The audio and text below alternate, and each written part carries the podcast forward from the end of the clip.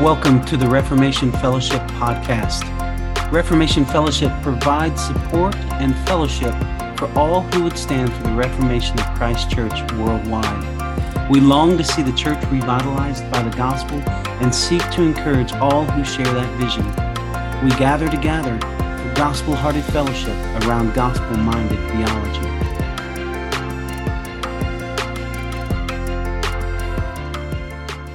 On this episode of the Reformation Fellowship podcast, we are starting a two-part conversation with Dr. Donald Fairbairn. Dr. Fairbairn is the Robert E. Cooley Professor of Early Christianity at Gordon-Conwell Theological Seminary, and has also recently been appointed as Professor of Historical and Systematic Theology at Union School of Theology, as well as the Dean of Newton House. And I'm really excited for this two-part conversation because if you don't know Don, you need to know Don. He is quickly becoming such an important part of our fellowship here at the Reformation Fellowship. And excited to introduce you to him, excited over these next two conversations to hear a bit of his story, as well as to dig in on some thoughts about the Trinity. So without further ado, let's jump into this part one with Donald Fairbairn.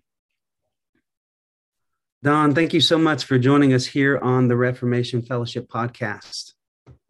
Thank you very much for the invitation. It's a pleasure to be here with you, Justin.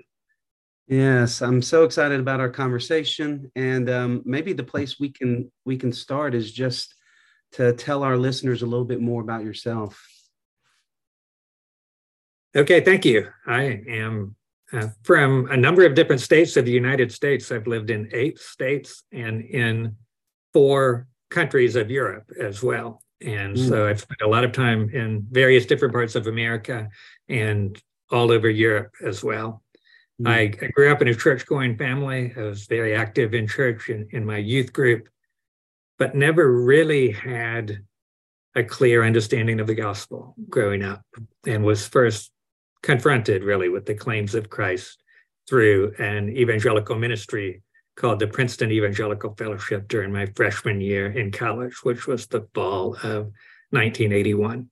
And it was through that ministry in the spring of 1982 that I got much more serious about the Christian faith, that I had my evangelical conversion, if you want to use Wesley's type of language to describe it. And it was through that Christian group that I grew as a young Christian, learned to walk with the Lord, learned to be faithful to the Lord. And it was while I was in college that I decided to go into the ministry rather than going to medical school, which is what I had planned as I entered college. All right. Wonderful. Praise God for campus ministries, right? I'm one who's benefited similarly, and just so grateful for those that are on the campuses sharing the gospel. Now you're in Kentucky. Tell us a little bit about why you're there, and then just what you're doing. We were talking before recording. You wear a few hats here, so why don't you tell our listeners kind of where you're at and what you're doing? Okay. For the last 13 years, I have been and am based at the Charlotte, North Carolina campus of Gordon-Conwell Theological Seminary. Gordon-Conwell has 4 campuses, 2 in Massachusetts and 1 in North Carolina and 1 in Florida. And I still am technically based at the Charlotte campus. But as it turned out, both of our children, we have a son whose name is Trey, and a daughter whose name is Ella. And both of them love the Lord and are seeking God's will for their lives. And both of them found their perfect colleges in Kentucky, only about 30 minutes away from each other. So we decided to move as a family to Kentucky and to keep the family together during the years that they were at university as they were in college. Wow. Our son is an organist and a German major, and is preparing to be a church organist and missionary in Germany. And our daughter is an equestrian and creative writing major, and she wants to work in the dressage world, the equestrian world, if possible. Wonderful. Wonderful. Well, thanks for sharing just a little bit about that side of life. You mentioned a moment ago, you came to faith during your undergrad, and you started to move pretty quickly there then towards ministry. Tell us a little bit about your own theological studies or preparation for ministry. Okay. As I mentioned, I decided while I was at university in my junior year, my third year at university, to head toward ministry and therefore toward seminary studies rather than going to medical school. And I spent a year studying classical Greek between university and seminary in order to get ready. And then I entered seminary. And one of the striking things that happened to me while I was in seminary was that I studied under a wonderful professor who had himself studied under James Torrance, part of the great theological family, one of Scotland's greatest and the world's greatest theological families. Yeah. And this professor introduced me to a way of understanding Christian salvation that has stuck with me ever since, and that I've been building on and elaborating on ever since. And that is that he encouraged me to think about salvation as a sharing in the Son's relationship to the Father. So to go behind justification and right status with God and even fellowship with Christ, but to understand what undergirds that, what lies behind that. And that is the eternal relationship between the Father and the Son. And I had never really heard it described that way, but it really clicked to me. It really resonated with me as he described it that way. And I began thinking about that and reading scripture in light of that idea and developing that idea. And in a sense, the rest of my academic ministry has been a way of looking at and elaborating on the implications of that way of understanding life and the salvation and Christian life. Yeah. And was that Denver Seminary? No, I graduated from Denver Seminary in 1989, but before that, I studied for 2 years at Erskine Theological Seminary. Okay. One of the things that happened while I was in seminary was that my parents moved from the East Coast to the West Coast. And so while I was in seminary, I transferred to Denver, ironically, in order to make it easier to get a church out West close to home after I graduated. And then one of the great ironies of my life that I can talk about a little bit later, after I graduated, God sent me 7,000 miles the opposite direction to be a missionary in the Soviet Union. And I've never been a pastor. So that's one of the ironies of my life, but it was actually at Erskine Seminary in South Carolina before I got to Denver Seminary that I began to think about salvation in these ways as I learned from this particular professor. Yeah. Now I know that another influence theologically for you in heading this way was what you learned on the mission field, what you learned as you went to Eastern Europe or Eurasia. Tell us a little bit about what took you there and what was ministry like in that context for you? Okay, thank you for the opportunity to talk about this as well. I graduated from seminary in 1989. And as I just mentioned, I was hoping to be a youth pastor or associate pastor or something like that out in the western part of the United States near where my parents lived at that time because they had moved to the West Coast. And no churches were interested in me. I wasn't able to get, I think I got one interview of the various different churches that I applied for positions at. And in July of 1989, about a month after I graduated from seminary, I met with an old friend who was the Eastern European director of Campus Crusade for Christ. He was the father of one of my undergraduate roommates. And he challenged me by saying, "Don, if you want to know the will of God, you need to consider two things, need and opportunity. And there is nowhere else in the world right now with such a combination of great need and great opportunity as the Soviet Union. Yeah. Now, you have to keep in mind, this was in the summer of 1989. This was about 6 months before the Berlin Wall fell. Wow. Yeah. And as I thought about it, prayed about it, it was simply too good of an opportunity not to take. And I didn't have a job anyway. So I agreed to go to the Soviet Union for a year. And so I arrived in Tbilisi, the capital of Soviet Georgia, in January 1990 to do university ministry with students at the university and at the Foreign Language Institute in Tbilisi, Georgia. And that year in Georgia, the Lord used to reshape the direction of my ministry, because at the time I was headed toward a New Testament PhD. So I was thinking I'm going to be a missionary or a pastor for a few years, and then I'm going to go to grad school, and it's going to be in New Testament. As I went to Soviet Georgia, I thought I was going to an atheistic country. And in fact, I'd never met a single atheist the entire year that I was in Soviet Georgia. The typical thing that people said to me was, "Why are you, an American, coming to tell us about Jesus? You've been Christian for 400 years. We've been Christian for 1,600 years."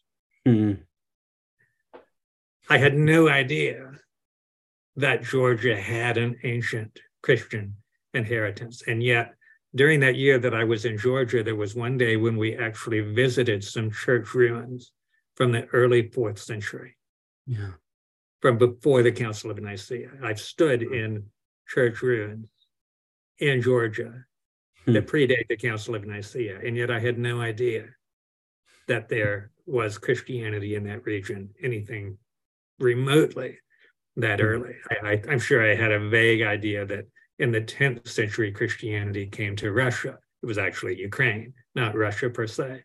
But I had no idea that Christianity was in Georgia so much earlier. Yeah.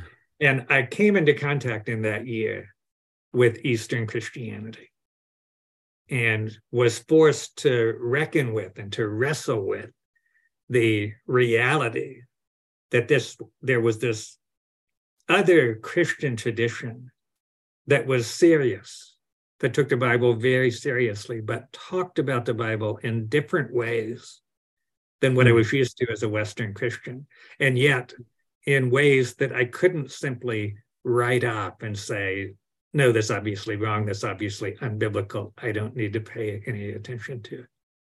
So that year in Soviet Georgia led me to begin thinking more about where I was going to go to grad school and what I was going to study in grad school. I wound up teaching at a Bible college in Ukraine for 4 years after that, continued to have involvement with Eastern Christianity, both Eastern Orthodoxy and Eastern Protestantism. And so by the time I arrived in Cambridge in 1996 to do my PhD, I was doing a PhD in Patristics rather than in New Testament. And Patristics is the theology of the Church Fathers in the first several centuries after the New Testament. I was doing that Patristics PhD to try to help myself understand better where the differences between modern Eastern and Western theology had come from. That's what I was trying to do as a result of what I had seen so far in Eastern Europe. What I discovered in the process of doing that PhD, though, was a major connection to the idea that had been put in my head in seminary, the idea of salvation as sharing in the Son's relationship to the Father. And I wound up writing my PhD dissertation on the way that idea of salvation affects the way you actually talk about the person of Christ. So it was about the relation between grace and Christology, or salvation and Christology in the 5th century church. So from 1990, when I showed up in Soviet Georgia, until 1999, when I graduated from Cambridge with my PhD, the Lord sent me on a very particular journey, a pilgrimage that has shaped in dramatic ways everything that I teach and everything that I do in my ministry today. Yeah. That's wonderful. So I think many of us wouldn't be surprised if you would have said, in Georgia, I encountered cultural Christians or nominal Christians or all sorts of so-called Christians who really the faith wasn't a part of their daily life, but to then also hear, but there's a tradition there. There is an inheritance from the early church of faithful Eastern reflection on the scriptures, on the person of Christ, on the gospel, that for you has been personally enriching, but also professionally directing the Lord's sovereign hand, moving you towards that. Yes, it is certainly also true that I saw a lot of merely cultural Christianity while I was there. I did see a lot of that too, but there was something else, and there was something more that I couldn't write up, and that has turned out to be very important in my own thinking and study. Yeah, and one of the places where you share that through your research and writing, is your book, Life in the Trinity. I know in the preface you mentioned, yes, justification by faith. We hold to that. That's precious to us. But you remind us that we're justified for something. Well, that legal accomplishment, God did that so He could give us something else. In fact, that's the phrase you use, something else.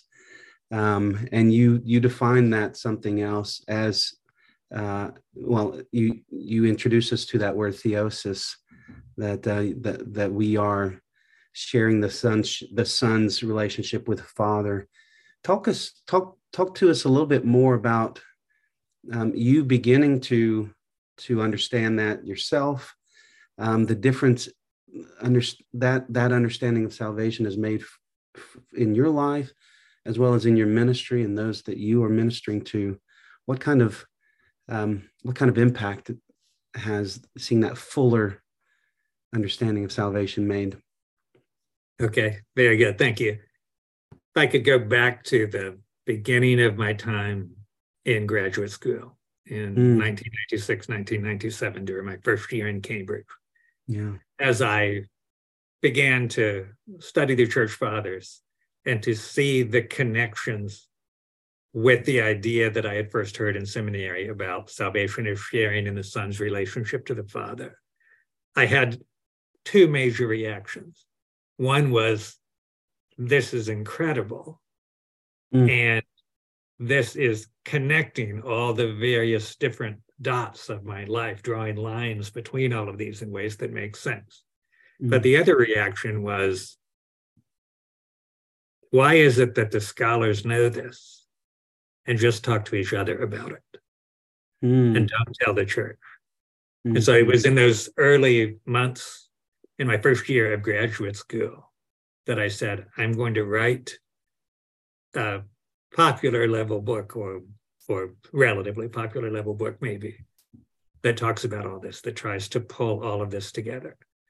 Yeah. And so that was the dream, the idea that eventually was fulfilled as my book, Life in the Trinity, that was published 13 years later in 2009. And so how does all of this fit together? One starting point for understanding this is what I've already described. In my own experience, I saw that there was something that the Eastern understanding of Christianity was onto that I hadn't heard in my Western Protestantism.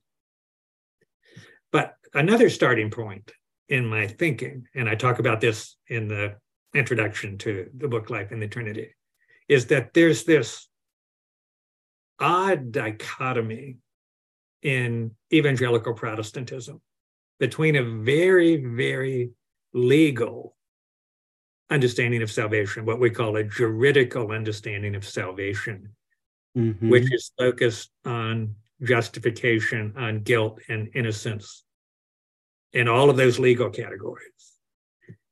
There's a tension between that and our spirituality in evangelicalism, which is very warm, very relational, very focused on personal relationship with Christ. Mm-hmm. I had long thought that these sort of sit side by side in our thinking a little bit uneasily, and we don't really probe how they fit together. And so what I'm trying to do in Life in the Trinity is to speak to evangelical Protestants who can probably sense that tension, because we're all about justification by grace through faith, and we're all about personal relationship with Christ. But we may or may not think about how you fit those together.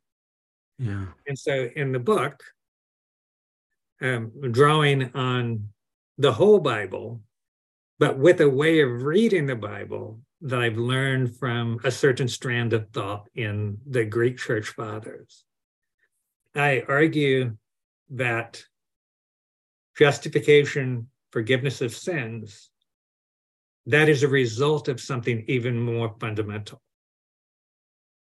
And what is even more fundamental is union with Christ, understood in a particular way, understood in a relational way, in a personal way, not just union in terms of growing in some of the qualities that God has, although that's also true, that's also part of it. But union with Christ understood relationally, the adopted sons and daughters share in the relationship that the one and only natural son has had with his Father from all eternity. And it is the Holy Spirit who indwells us, thus uniting us to Christ in that relational way and enabling us to share in the relationship that characterizes the Trinity, which the Bible describes to us in terms of the Father-Son relationship. So that's the idea that I wanted to get across in order to help evangelical Protestants to connect our understanding of justification and salvation with our understanding of spirituality and Christian life. And I think it dramatically deepens our Christian life, our worship, our practice of Christian life, when we recognize this is not just a relationship with Christ. This is the privilege of sharing in the very relationship that the Son has had with his Father from all eternity. As the Father has loved me, Jesus says, so I have loved you. So remain in my love, John 15, 9 and 10. It doesn't say the Father has loved me, and so I love you, and so you should also love me. That's true. And John actually says that in 1 John, but Jesus is saying more than that in John chapter 15. And that's the idea that I'm trying to get across in that book, which I think can be a great encouragement and provide a great deepening of our Christian lives, our spiritual lives. Well, it brings to mind Galatians 4, for me, when the fullness of time had come, God sent forth his Son, born of a woman, born under law. So there's a legal thing going on here to redeem those who were under the law so that we might receive adoption as sons. The legal's true, but it's so that he's done this so that we might be adopted as sons. Yes. And that passage is in the midst of the classic justification by faith book of the Bible. Right. And it's right there in the middle of it. Yes. There you go. Yeah. Or maybe to think about that popular way of sharing the gospel, we sometimes hear, you're in the courtroom, you're guilty, you stand before the judge, you're absolutely guilty, you deserve all the punishment you deserve, but he says, no, my son's gonna pay the legal penalty for you. It seems like one of the things we need to add to that is, and by the way, when he does, you're coming home with us. Yes. The legal's taken care of, but you're also now brought in to your family. And in fact, that very illustration, I was once in Georgia with a group of Georgian university students listening to an American visitor present the gospel. And he used that very illustration, went into great detail about it, drew it out dramatically, tears in his eyes as he talked about it. Yeah. And it did not connect whatsoever with the Georgians because they didn't think about the Christian faith in legal ways. Now, that means they are missing something that's important. But the ways that I learned to connect the Christian faith with them are also things that are important, and they're things that we're missing or may be missing as well. Thank you so much for joining us here on the Reformation Fellowship podcast. We pray that this time together has been a blessing to you.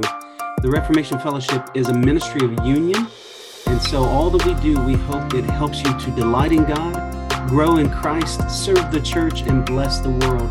If that is your hope, that is your desire, then friends, welcome to the fellowship.